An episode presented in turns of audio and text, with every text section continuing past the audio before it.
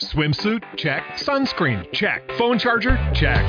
Don't forget to pack the 5 Hour Energy. It fits great in a pocket or carry on, and the alert feeling will help you arrive ready for anything. Now get 20% off when you use code 5HE Travel at 5hourenergy.com. Expires April 30th. One time use only, not valid with other discounts. Remember, visit 5hourenergy.com and use code 5HE Travel to save 20%. Tecnología y Trading, episodio 147.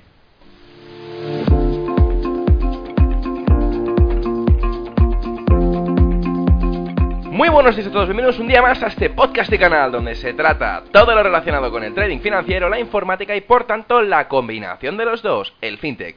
Aquí tratamos de técnicas, algoritmia, estrategias, noticias y muchas cosas más. Por eso solo puedo deciros bienvenidos a Tecnología y Trading.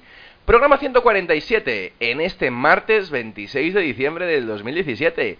Y hoy es el segundo día de la semana cripto. Para aquellos que no hayan podido oír el capítulo de ayer de Exchange de las criptodivisas, esta semana será especial. He decidido unir, eh, bueno, pues en una semana tan especial como que empezamos en Navidad y acabamos en fin de año, para una semana que creo que está en auge el tema de las criptodivisas y el blockchain y es por eso que la he dedicado exclusivamente a este tema. Perdonadme mi voz porque, bueno, no es que las sea las fiestas, ni es, ni es que haya bebido mucho, ni es que haya comido mucho, que también. Pero el hecho es que estoy resfriado, así que, bueno, intento hacer las entrevistas lo mejor que puedo y lo que la voz me permite. Antes de empezar con el invitado de hoy, quiero recordaros la página web del podcast, ferramp.com.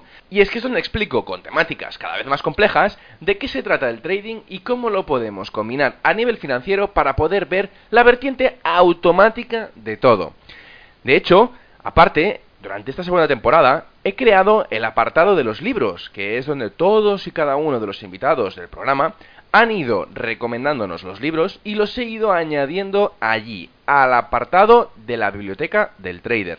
Si no, si no sabéis dónde está, es ferrampe.com barra libros.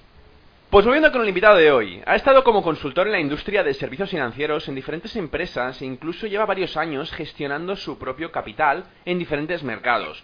Y ahora destaca por su especialidad que desde hace un tiempo lleva mucho que hablar, que son las criptodivisas. Estoy hablando ni más ni menos que de Adrià Aguadé. Muy buenos días, Adrià. Muy buenos días, Ferran. Bueno, primero de todo, agradecerte que pudieras venir. La verdad es que te sigo desde hace tiempo en diferentes meetups, conferencias y también en eventos donde has participado como ponente y que creo que todo lo que explicas lo haces de manera amena y sobre todo con una claridad transversal. Y eso la verdad es que, bueno, para la gente que, somos nuevos o que son nuevos en el, tema de las criptodivisas y, y todo lo que el, el, blockchain engloba, pues es muy de, muy, de mucho agradecer, ¿no? Pero bueno, para Sí, los que no, no se conozcan, cuéntanos, ¿quién es Adrià Guadé y qué hace en su día a día como inversor? Sí, a ver, yo ahora me dedico simplemente a invertir mi capital. Estoy en fase de poder invertir capital de terceros vía agencia de valores, pero de momento me he concentrado invirtiendo mi propio capital, así que eh, soy inversor privado, estoy muy especializado en criptomonedas y blockchain actualmente, pero en general eh, lo que me interesa es invertir en las eh, tecnologías o empresas revolucionarias, disruptivas, innovadoras, un poco en lo que será el mundo dentro de 5 o 10 años. Eh, así que aparte de criptomonedas o blockchain, pues me centro también un poco en robótica, inteligencia artificial, ingeniería genética, energía solar, nuevos medios de transporte, etcétera, etcétera. Aparte de esto, estoy con Ubicrypto, ¿eh? ubicrypto.com, que damos formación eh, de inversión en criptomonedas y señales de trading de criptomonedas para uno para los que nunca han entrado en este mundo poder empezar a invertir eh, pues desde el primer paso que es convertir euros a bitcoins y luego de bitcoins pasarlo a otras casas de cambio para convertir este dinero a otras criptomonedas. Y luego enseñar una metodología de inversión eficiente. Eh, esto es lo que hacemos en Ubicrypto luego también eh, estoy trabajando con otro, en, en otro proyecto que se llama Implebit. ¿eh? Empecé este proyecto hace relativamente poco, unos cuantos meses, y ahí se trata directamente de blockchain. ¿eh? Básicamente cualquier empresa, gran empresa, que quiera adaptarse a esta nueva eh, tecnología, pues nosotros lo podemos hacer todos. Básicamente es la parte técnica de, programación de smart contracts, etcétera. Pero también enfocado sobre todo a pequeñas empresas o startups que básicamente se quieren financiar creando su propia criptomoneda, ¿eh? lanzando su propia ICO. Eh, ahí también es lo que hacemos en Implevit, toda la parte de programación de smart contracts, la parte de marketing enfocado a ICOs, la parte de asesoramiento legal y otra parte de soporte. Y para, para acabar, pues también estoy eh, en Alpha New Markets. Básicamente aquí lo que hago es eh, un poco ayudar a los grandes capitales, eh, a patrimonios un poco altos, a adaptarse a los nuevos momentos o a las nuevas tecnologías.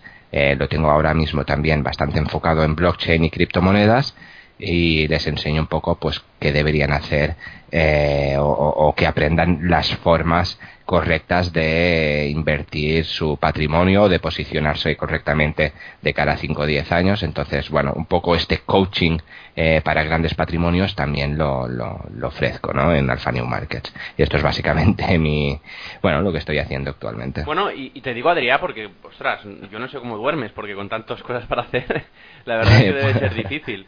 Pero bueno. A ver, sí, sí, le dedico un poco de tiempo, pero pero bueno, al final es algo que me gusta, tengo la suerte de, trabajar en lo que me gusta, en mis proyectos y, bueno, al final espero que todo se acabe también traduciendo a poder gestionar, como comentaba, eh, capitales de terceros, eh, pues gestionando carteras o a lo mejor vía un fondo de inversión, ya veremos, eh, pues bueno, dar acceso a que otra gente pueda invertir de la misma forma que invierto yo. Bueno, pero te pregunto, y mm. entonces Adrián, tú hasta llegar aquí, pues, lo que decías, ¿no? En tema de criptodivisas y, y nuevos mercados disruptivos, ¿todo esto cómo lo has aprendido? ¿Has, podido hacer algún curso, alguna carrera destinada al tema financiero para poder descubrir todo esto?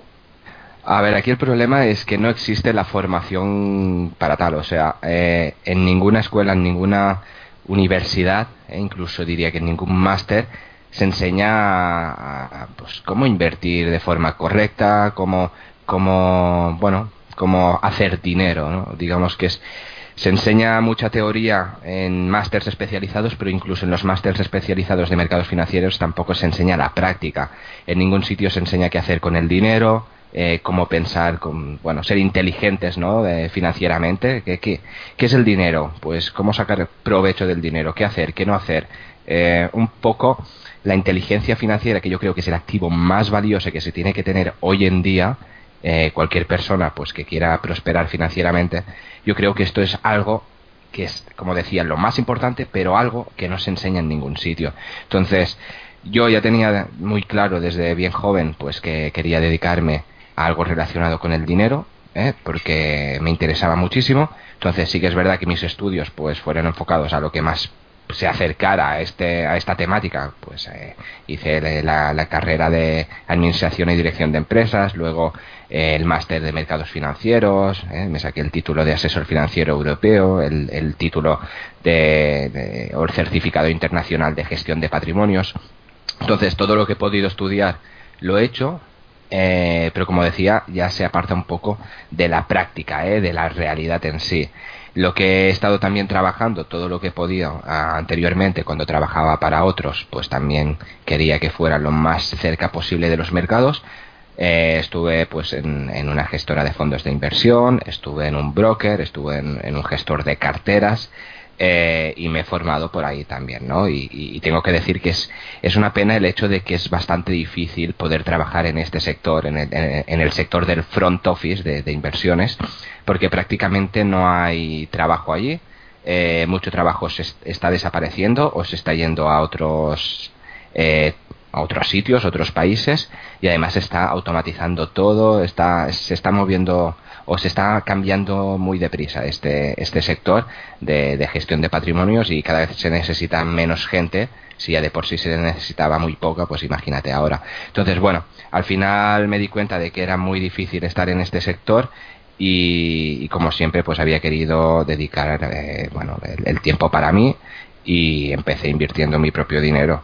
Y fue ahí cuando pensé que, bueno, para prosperar partiendo de un capital relativamente pequeño, ¿no? Yo no he tenido la, suerte que algunos pueden tener de, de, ya nacer con mucho dinero, pues bueno, en mi caso tenía claro que para poder hacer cosas bonitas en el futuro para poder obtener grandes capitales, pero de formas, digamos, correcta o sensata, sin entrar en, en riesgos muy elevados, pues tuve muy claro ya desde entonces que me tenía que enfocar a las nuevas tecnologías, en saber invertir en aquello que podría pues revolucionar el mundo en el corto plazo, que podría, pues, en este caso, pues eh, obtener rentabilidades muy elevadas, eh, rentabilidades que nunca eh, se pueden obtener en otros sectores o que a lo mejor en, toda la historia o durante a lo largo de mi vida no volveré a ver.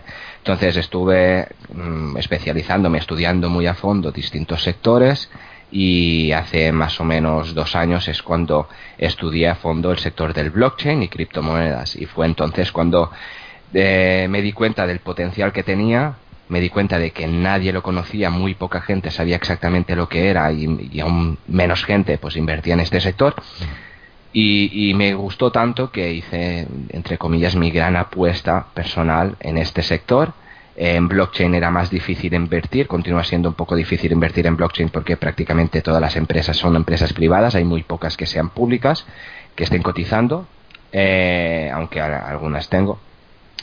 Pero ahí donde, digamos, entré muy fuerte fue en Ethereum, eh, me di cuenta de, bueno, muchos muchas grandes empresas estaban entrando en, el consorcio de Enterprise Ethereum Alliance y, vi que si las grandes empresas como Google, por ejemplo, bueno, Google en ese caso no estaba, pero Microsoft, eh, IBM, todos los grandes bancos, bueno, muchísimas empresas de primer nivel eh, estaban entrando en este consorcio de, de Enterprise Ethereum Alliance, eh, pues vi que esto tendría que ser algo muy potente, que la gente no lo sabía, pero ya las grandes corporaciones, las corporaciones líderes, estaban entrando en este sector. Entonces decidí eh, invertir bueno, prácticamente todo lo que tenía en Ethereum cuando estaba alrededor de 7, 8 dólares.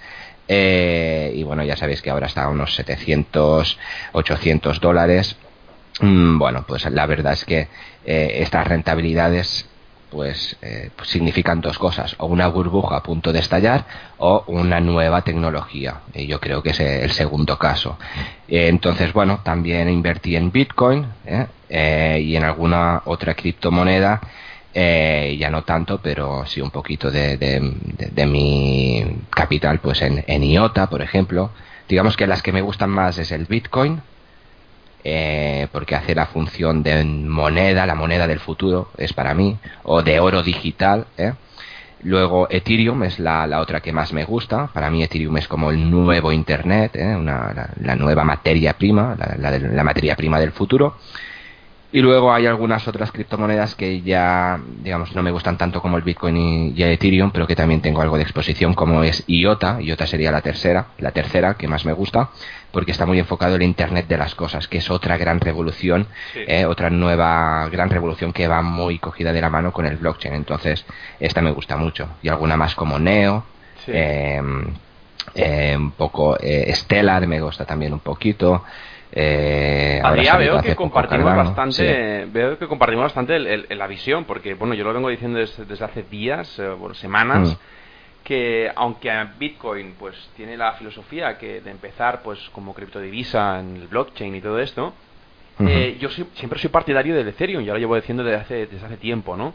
Eh, pero me gustaría saber, aparte de estas, eh, de estas divisas, de estas dos divisas importantes, has comentado algunas, pues como Neo, como Iota, eh, Internet of Things, para los que no lo sepan, me gustaría saber, ¿por qué crees que no son tan populares como, como Ethereum? Ya, ya no digo Bitcoin, porque Bitcoin pues tiene la trascendencia de, de, ser la primera y que la que lleva más tiempo, ¿no? Pero, ¿por qué crees que las otras no, no desbancan Ethereum como, como primera divisa? Bueno, yo creo que un punto muy importante que a lo mejor la gente no lo piensa es en el momento o, quién es el líder, quién empieza a existir. En este caso Ethereum fue la primera de todas estas, de, las otras que se pueden parecer a Ethereum, que existió. Eh, y, yo creo que este es un punto muy importante. Quien, quien sea el primero en salir allí pues tendrá una ventaja yo creo que enorme. A partir de ahí tiene un gran equipo Ethereum, eh, tiene tiene realmente mucha calidad detrás, mucha, muchos grandes profesionales que realmente son muy muy buenos trabajando en este proyecto. Y yo creo que eh, los otros proyectos obviamente también tienen eh, mucha calidad pero tanto como Ethereum yo creo que no. Y además por el hecho como comentaba de haber sido de, de, las primeras y en este caso de, esta de esta tipología de criptomonedas que es digamos protocolo blockchain de la cual se puede crear cualquier aplicación descentralizada perdón cualquier aplicación descentralizada o cualquier otra criptomoneda lo que sea se puede programar de todo pues Ethereum fue la primera pues a partir de ahí ya muchísimas dApps, ¿eh? aplicaciones descentralizadas, ya se han creado en base a Ethereum. Eh, la mayoría de las ICOs también se están programando, de, las nuevas criptomonedas que se lanzarán en ICOs se están programando en Ethereum y es algo un poco más, bueno, más extenso. De la misma forma que ocurre con el Bitcoin, de hecho, ¿eh? porque hay otras monedas que son más eficientes que el Bitcoin a priori. Un ejemplo podría ser Litecoin. Litecoin, pues es como un Bitcoin mejorado, por así decirlo o Bitcoin Cash que salió del fork recientemente eh, y bueno básicamente es el mismo Bitcoin pero que tiene ocho veces más de capacidad de, poder digamos de espacio en cada bloque. O sea se pueden realizar transacciones mucho más rápidas menos costosas. Eh, bueno el Bitcoin Cash pues sí es un Bitcoin mejorado realmente. Pero significa esto que van a ser la moneda de referencia van a pasar el Bitcoin eh, como moneda de referencia pues lo tienen muy difícil, aunque sean versiones mejoradas, eh, el Bitcoin fue la primera, la que tiene más confianza, la que tiene más historial, eh, donde hay más gente trabajando, más empresas la usan, más mineros la soportan, más inversores la soportan eh, y más gente está trabajando ahí detrás. Entonces, bueno, mm, en el caso de Ethereum, no dudo de que salgan monedas más interesantes a nivel técnico, o que mejoren algunas áreas que Ethereum a lo mejor va un poco flojo, pero yo creo que lo más probable es que Ethereum sea eh, la materia prima o el Internet, por así decirlo, de referencia, aunque salgan otras que puedan ser un poco más buenas, y Bitcoin pues continuará siendo la moneda o el oro digital, por así decirlo, de referencia. Bueno, aparte de las criptodivisas que nos has comentado, eh, ¿tú personalmente haces algún tipo de inversión alternativa? Es decir, aparte del blockchain. Eh, bueno, aparte de criptomonedas y blockchain, ¿te refieres? Sí, sí, sí, o sea, eh, utilizas eh, pues los, tus conocimientos financieros para para invertir en acciones, en futuros, en forex, en ah, sí, sí. o incluso en, empresas, no sé.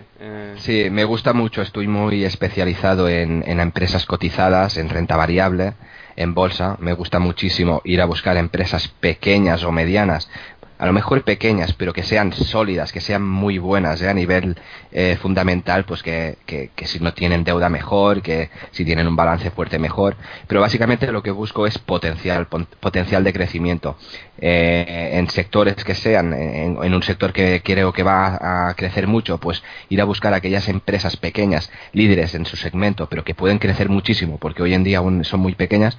Esto es lo que me encanta. Invierto en, bolsa, como decía, aparte de empresas pues todo lo que son futuros o ETFs, ETNs, opciones, cualquier producto que haya eh, o, activo así un poco distinto que haya en bolsa, pues también lo invierto en ellos. Tengo algunas estrategias en volatilidad, en, bueno, tengo estrategias que ya no es invertir en acciones, eh, en, en, empresas, sino invertir en unas estrategias en base a unos productos derivados eh, bueno, que, tengo estrategias que me dan una probabilidad a favor de ganar dinero a corto o más bien medio y largo plazo también.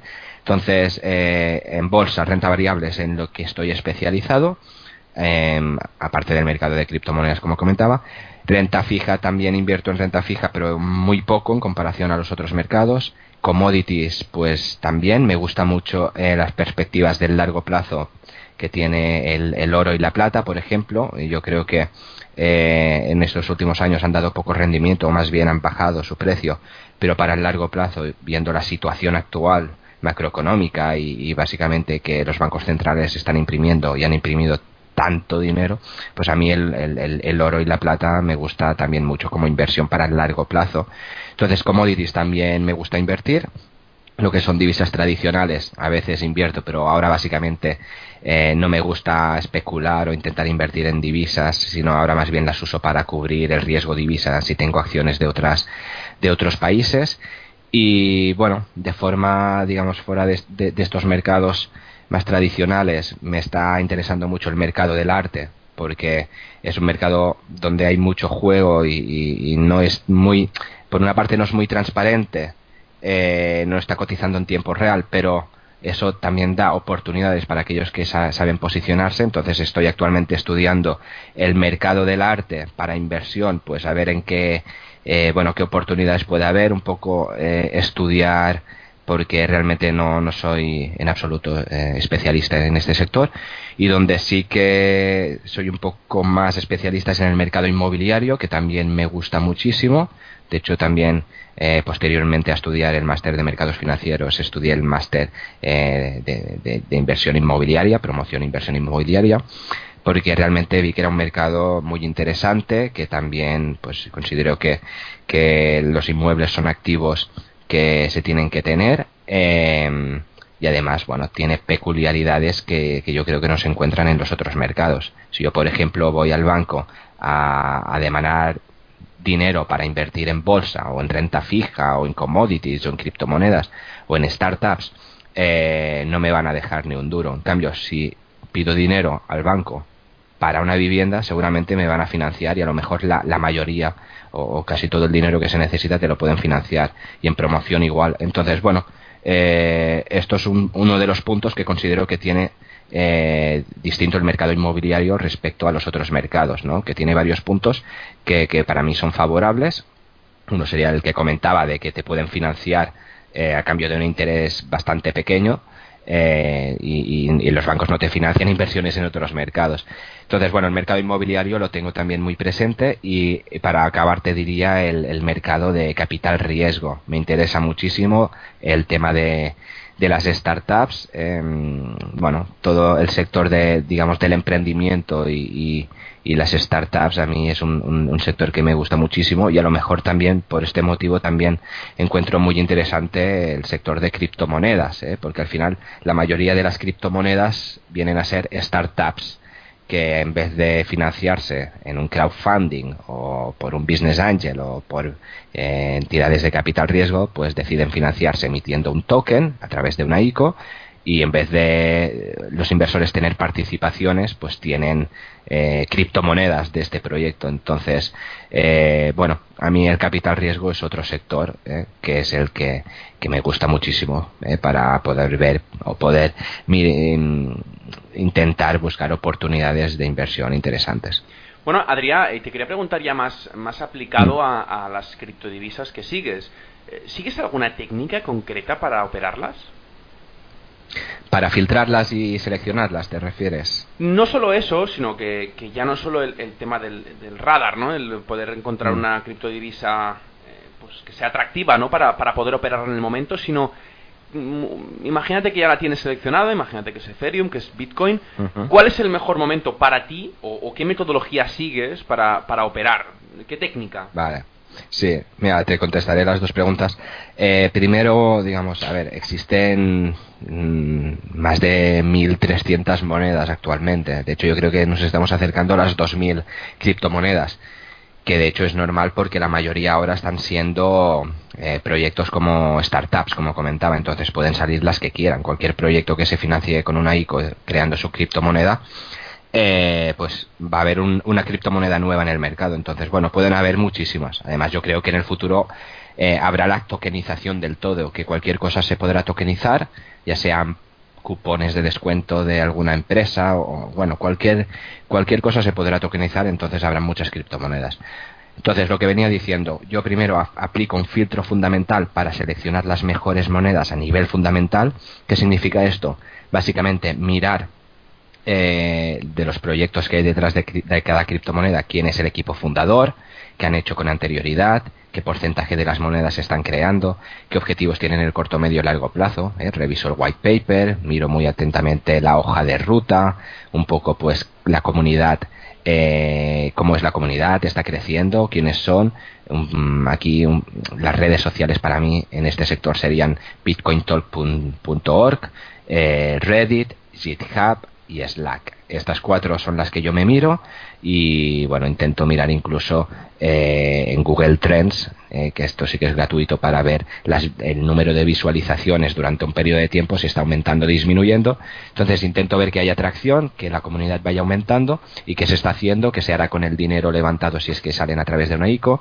Y, bueno, me lo miro todo a nivel fundamental y, aquí, y, de las 1500, por decir algo, lo mejor me quedo con 50 tan solo, las 50 mejores monedas. A partir de ahí, de estas 50, aplico un filtro técnico eh, para seleccionar de estas 50 lo mejor 5, que serán las 5 que me interesan para invertir ahora mismo.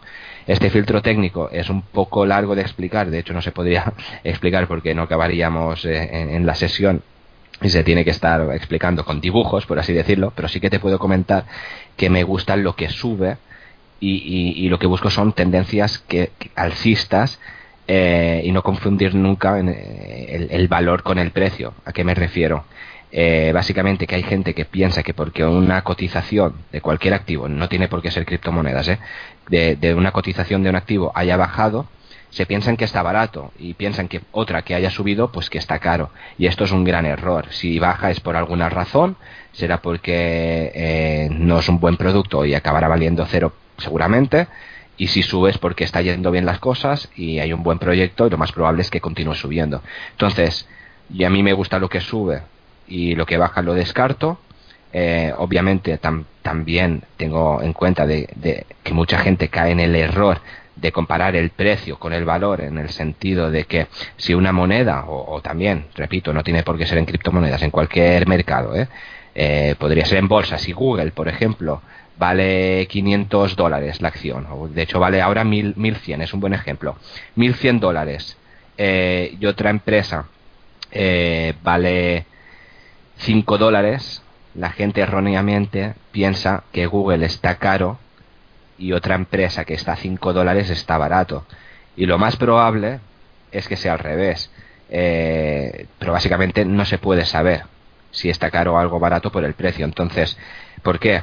Porque Google el día siguiente hace un, un, un split.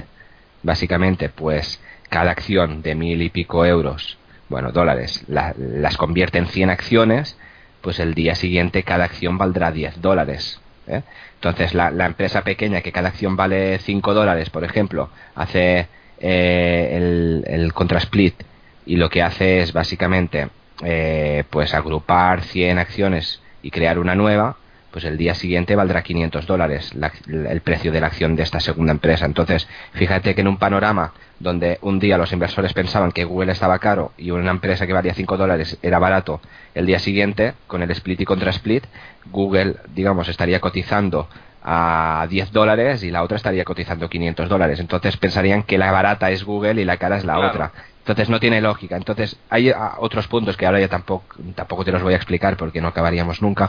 Pero hay muchos errores que la gente comete en criptomonedas, pues se ven. Que la gente va a buscar criptomonedas que cotizan a 0,0 un céntimo o, euro o, o 13 céntimos, por decir algo, en vez de Ethereum o Bitcoin porque ya están en, precios muy elevados. Yo creo que es un gran error. Entonces, bueno, filtro técnico que, nos habíamos quedado ahí.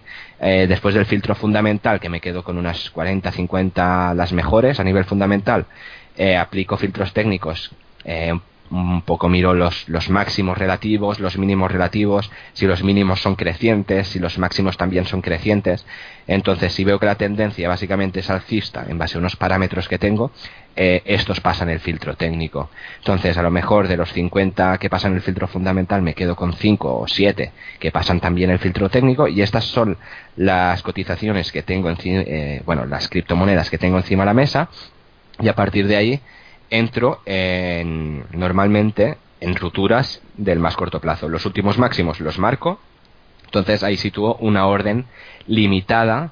Eh, en este caso sería una orden stop, buy stop, eh, una orden de compra, un stop de compra para comprar automáticamente si eh, el precio supera este nivel. Entonces, si está cotizando al precio que sea, los últimos máximos de hace unos días está en un precio un poco superior, eh, digamos que yo no compro a mercado nunca, sino que lo que hago es situar una orden de compra automática un poco por encima del precio actual, que viene a ser eh, justo un poco por encima de los últimos máximos. Entonces, si la cotización tiene que bajar y, y baja, yo no la tendré en cartera, pero si sube y rompe los últimos máximos, en este caso es cuando yo entro. Eh, y vas, compro... a, vas, a, máximo, vas a máximos, es decir, vas a, vas a, roturas, digamos. Voy a roturas, sí. Sí, lo normal es que lo normal es que sí, tengo alguna estrategia de cambios de tendencia, que es cuando si una, una empresa que a nivel fundamental me encanta, es de las mejores, pero a nivel técnico, en vez de subir, lo que ha hecho es bajar y yo analizo la situación y veo que ha bajado porque China, el Banco Central Chino ha, dicho que prohíbe las ICOs. O el JP Morgan, su CEO, eh, Jane Damon, dice pues que el Bitcoin es una burbuja. Bueno, si veo que son por hechos externos y el proyecto continúa siendo igual de válido, igual de sólido, igual de bueno, entonces sí que en ese momento me planteo un, comprar eh, aunque la tendencia en el corto plazo haya sido bajista.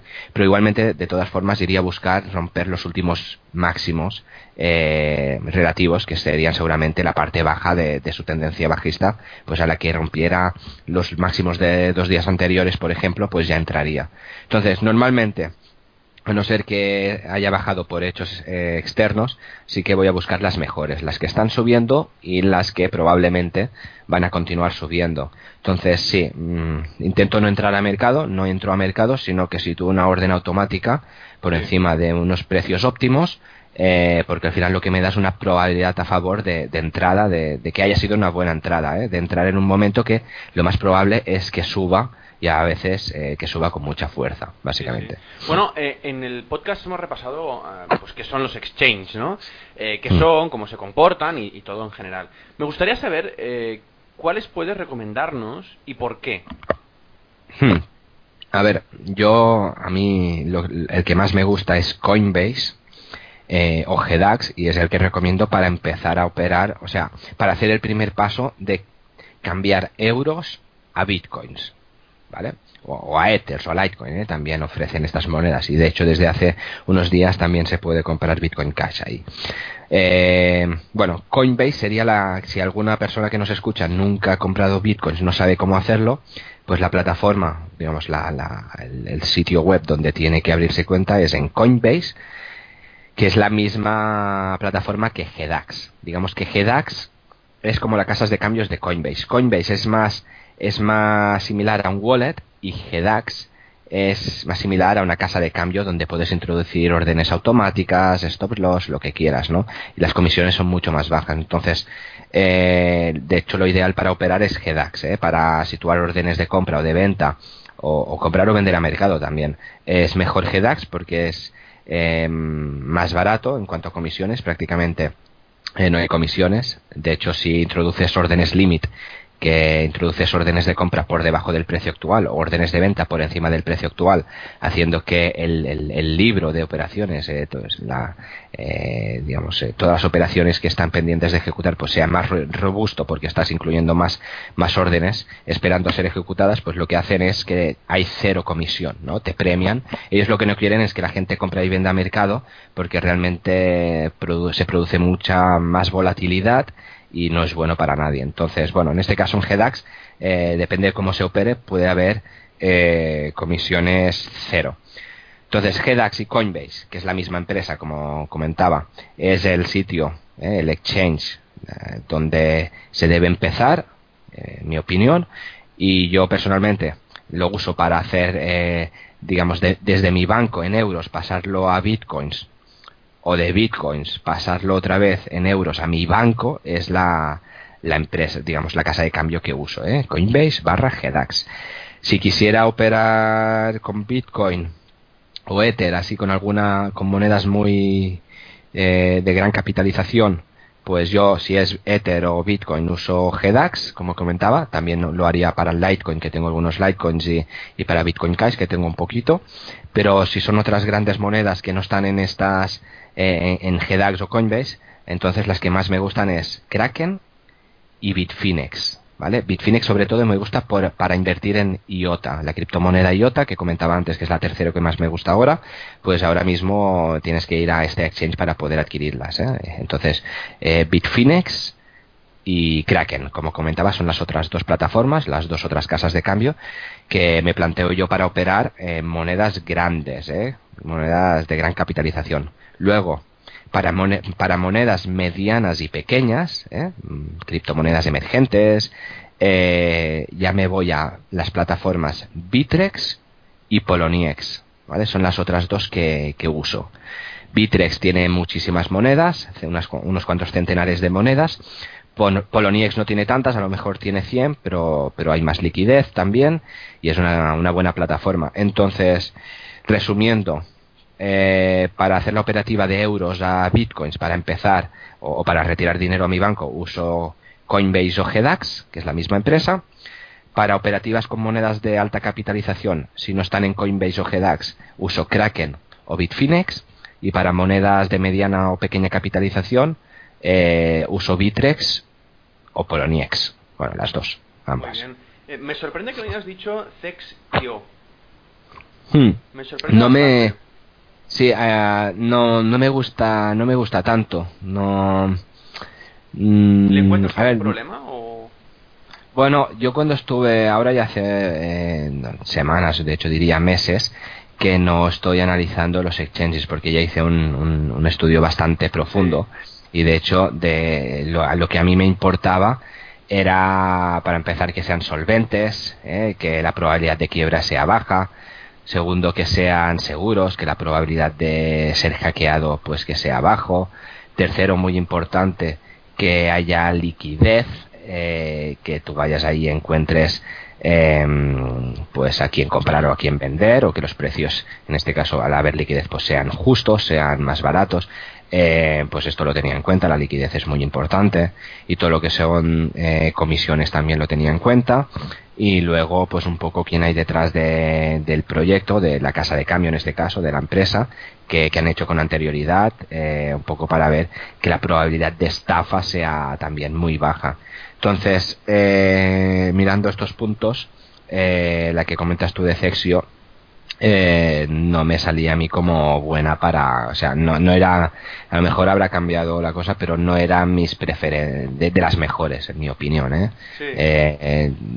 pienso que son mejores o, bueno, sí, en mi caso personalmente pienso que es mejor pues las que he comentado que, esta otra. Pero no, no tiene que no significa que tiene que tenga que ser mala, ¿eh? Habrá muchas que serán malas y otras que serán buenas, pero que no. Sí, sí. No, en este caso, mira, no, no, no me salió que era como óptima y, y no sé si ahora mismo no sé si será mala o buena, ¿no? Pero ya no ya no entré en, operar con, esta casa de cambio. Bueno, una pregunta que, que, creo que, mucha gente se, se está preguntando. Eh, tú, tú, Adrián, como bueno, como visionario en el, en el caso de que, de que, nos posicionemos hace ya unos cuantos años de, de la compra de, bueno, de diferentes criptodivisas a, a, un precio irrisorio ¿no? en comparación ahora. Mm, Supongo que como, estás conmigo, que, que, el incremento ha sido espectacular y que nadie lo ha podido predecir, o al menos si a ti, a ti incluso te preguntan hace cinco años si las criptodivisas se verían de la misma manera que están ahora, supongo que me dirías que, que ni de coña, ¿no? ¿Crees que caerá o seguirá subiendo como hasta ahora de forma continuada? Yo pienso que eh, yo, diferencio lo que hay detrás y del precio, porque eh, siempre se ve que el precio va en una dirección en el corto plazo y tiende a, igualarse con el valor, por así decirlo, en el medio y largo plazo. Entonces, con las criptomonedas, un ejemplo claro es el Bitcoin, que mucha gente está comentando si es una burbuja. Yo creo que en el corto plazo puede fluctuar muchísimo, puede subir muy fuertemente para luego eh, en el corto plazo, pues hundir, hundirse, hundirse un 50%, un 60%, un 70%, lo que sea, nadie lo sabe. Entonces sí que espero fluctuaciones fuertes en el corto plazo, pero en el medio y largo plazo espero que esté en precios superiores, o sea, que, que continúe subiendo.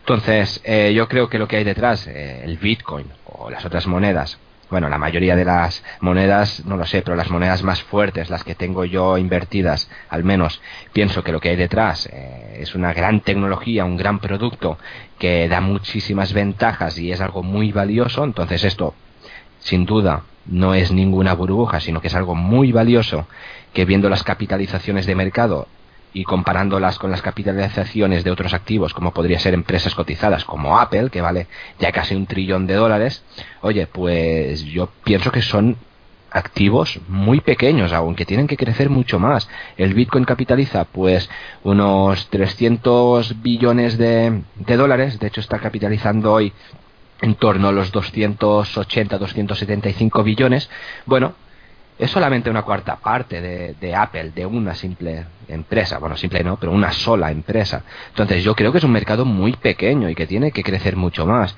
Entonces su precio, bueno, puede subir mucho, puede bajar mucho en el corto plazo. ¿eh? La volatilidad seguro que, seguro que habrá, aunque yo creo que cada vez habrá menos volatilidad y, esto también dará más confianza y es algo positivo que ayudará a que, que la cotización aumente. Entonces, yo creo que en el medio y largo plazo continuará subiendo y pienso que en el corto plazo sí que habrá caídas y es pues un buen momento para invertir. Eh, si vemos que desde máximos a, a un momento en, en concreto pues hay un menos 30%, un menos 40%, pues yo creo que sería buen momento eh, eh, para invertir. Muy bien, bueno, eh, otro punto que me, que me gusta, bueno, que me, gustaría saber de tu opinión y que me preguntan muchas veces es mm, que no ha habido precedente alguno, eh, así que no se puede predecir, pero ¿qué pasará cuando se acabe de minar todos los bitcoins posibles en el mundo? Mira, continuará como ahora porque, digamos, los mineros que sustentan la red eh, cobran dos cosas. Una, el premio de, número de bitcoins que, toque para haber solucionado el problema matemático que se plantea al minar. O sea, para minar un bloque reciben eh, bitcoins como premio. Empezó, empezó siendo 50 bitcoins por cada bloque. Eso significa de media cada 10 minutos, pues alguien recibe un premio pues de 10 bit, eh, de 50 bitcoins recibían inicialmente. Cada cuatro años se va partiendo por la mitad. Luego fue 25, ahora estamos en 12,5. Eh, dentro de, de un año o dos años será pues la mitad, eh, luego la mitad, cuatro años más tarde, hasta llegar a cero, efectivamente, como comentabas. Pero aparte de estos bitcoins, este premio, lo que se llevan son las comisiones de todas las transacciones que se han eh, producido en un bloque.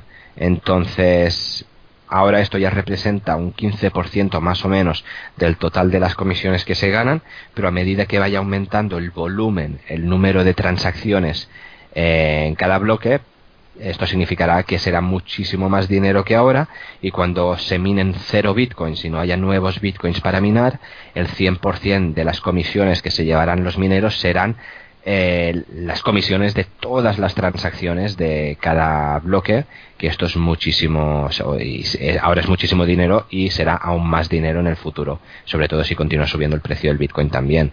Entonces, bueno, esto es lo que, esto es lo que pasará. Además, ahora, digamos, lo eficiente es minar en pools. ¿Un pools qué significa? Un pool es como un grupo de personas que conjuntamente minan y luego que cuando se eh, reciben los bitcoins eh, para haber minado un bloque, digamos que se reparte de forma ponderada eh, entre todos los usuarios.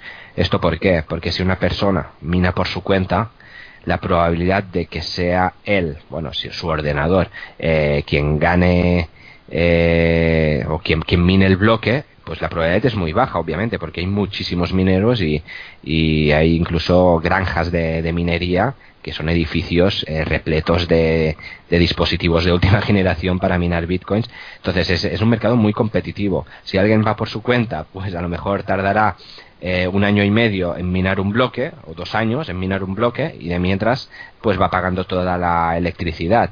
Eh, mejor es estar en un pool hay unos cuantos pools muy grandes, como Ampool, por ejemplo, eh, que bien, lo que haces es entrar como en un grupo de personas, un grupo de mineros, y tú aportas pues una, digamos, eh, pues la capacidad que tenga de, minar tu ordenador, pues lo, lo, aportas en el grupo, por así decirlo, y luego, pues al ser un grupo grande de personas, seguramente cada día se van minando muchos bloques. Entonces esto se reparte de forma proporcional según la potencia de minado de cada uno, pues recibe su parte proporcional de bitcoins.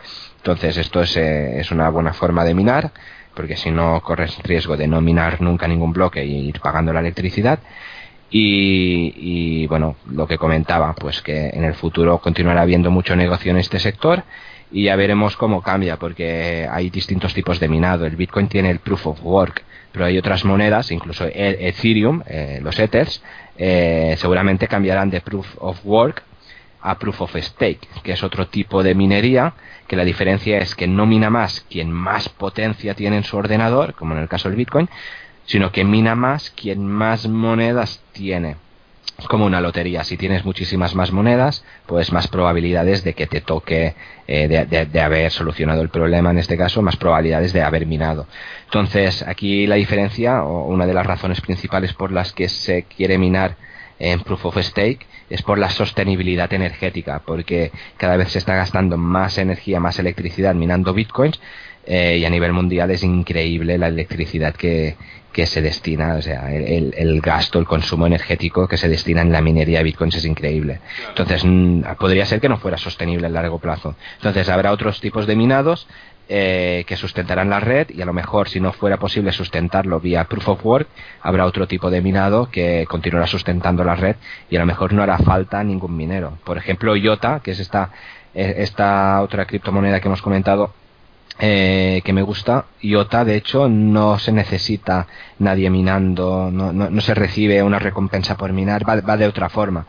Eh, de hecho, de hecho, la tecnología se llama Tangle, no se llama, no, es el blockchain en sí. Entonces es un poco peculiar este caso. Pero bueno, hay otras, otras formas de, sustentar redes que no simplemente el proof of work, que es el que casi todo el mundo conoce, que es el que sustenta el Bitcoin.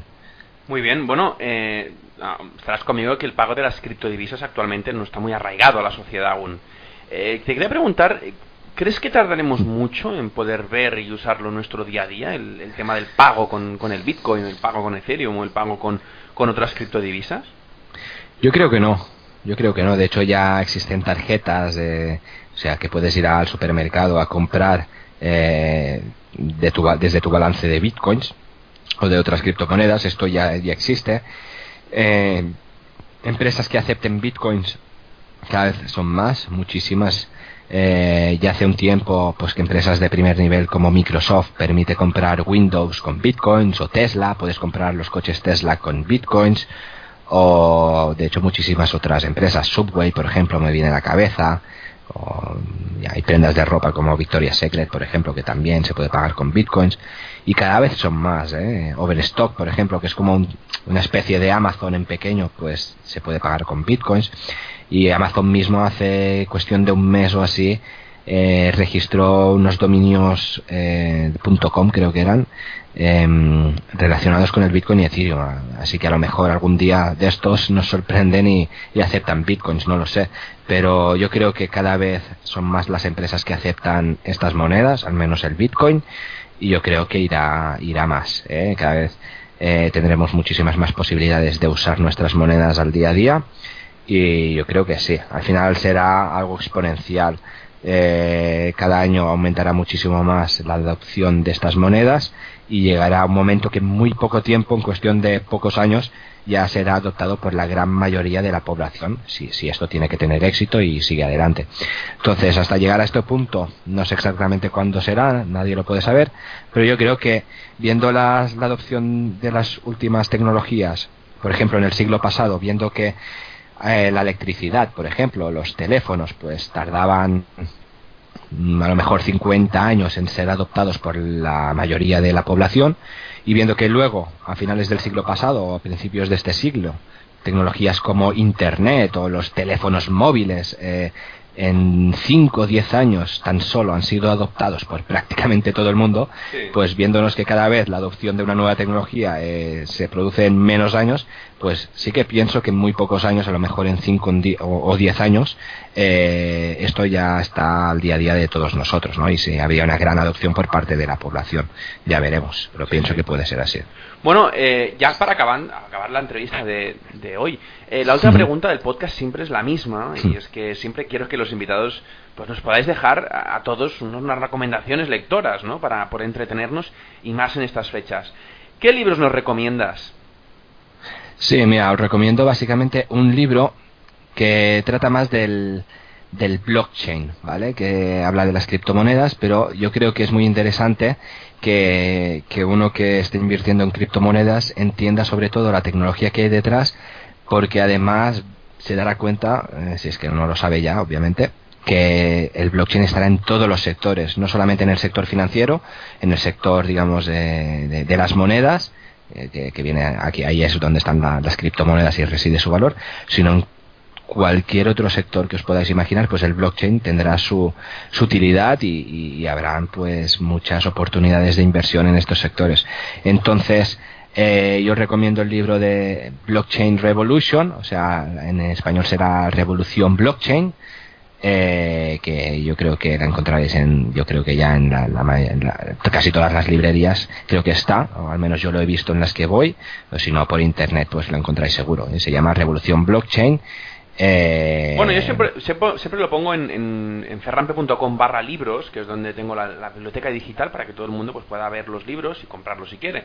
Así que bueno, dejaré el enlace allí y, bueno, que la gente lo pueda hmm. encontrar allí, más fácil. Sí, de hecho también añadiría otro que es muy similar, que es blockchain, dos puntos, la revolución industrial de Internet. Entonces este es otro similar que también trata de lo mismo. Yo recomendaría estas dos lecturas hoy. Eh, que creo que son muy interesantes. Muy bien, pues Adrián, eh, muchísimas gracias. Me has clarificado bastante, al menos a mí, el tema de las criptodivisas, aunque yo ya, la llevo siguiendo e invirtiendo desde hace ya tiempo. Eh, claro, me quedan algunas preguntas sobre las ICOs y es por eso que me gustaría saber si te apetecería venir mañana de nuevo a, a poder aclararnos estas dudas. ¿Cómo lo ves? ¿Te atreves? claro que sí, Ferran. Es, un placer estar aquí, la verdad, y sobre todo que, permitas eh, que permitamos dar a conocer todo este, este sector de las criptomonedas y, y, como comentabas, hablar de ICOs, por ejemplo, pues me parece muy interesante. Así que sí, cuenta conmigo, la verdad. Bueno, pues de momento agradecerte mucho que hayas venido a la entrevista hoy y nada, te espero mañana. Perfecto. Hasta mañana, Ferran. Gracias a ti. Un bueno, para la gente que les han surgido dudas o preguntas de lo que nos ha contado Adrián, podéis hacérmelas llegar cuando queráis al formulario de contacto de la página web ferranpe.com barra contactar. Y antes de despedirme, como siempre os pido, suscribiros al canal de iVoox y iTunes y aparte darme un me gusta o 5 estrellas para hacerme un poco más feliz. Muchas gracias a todos y hasta mañana.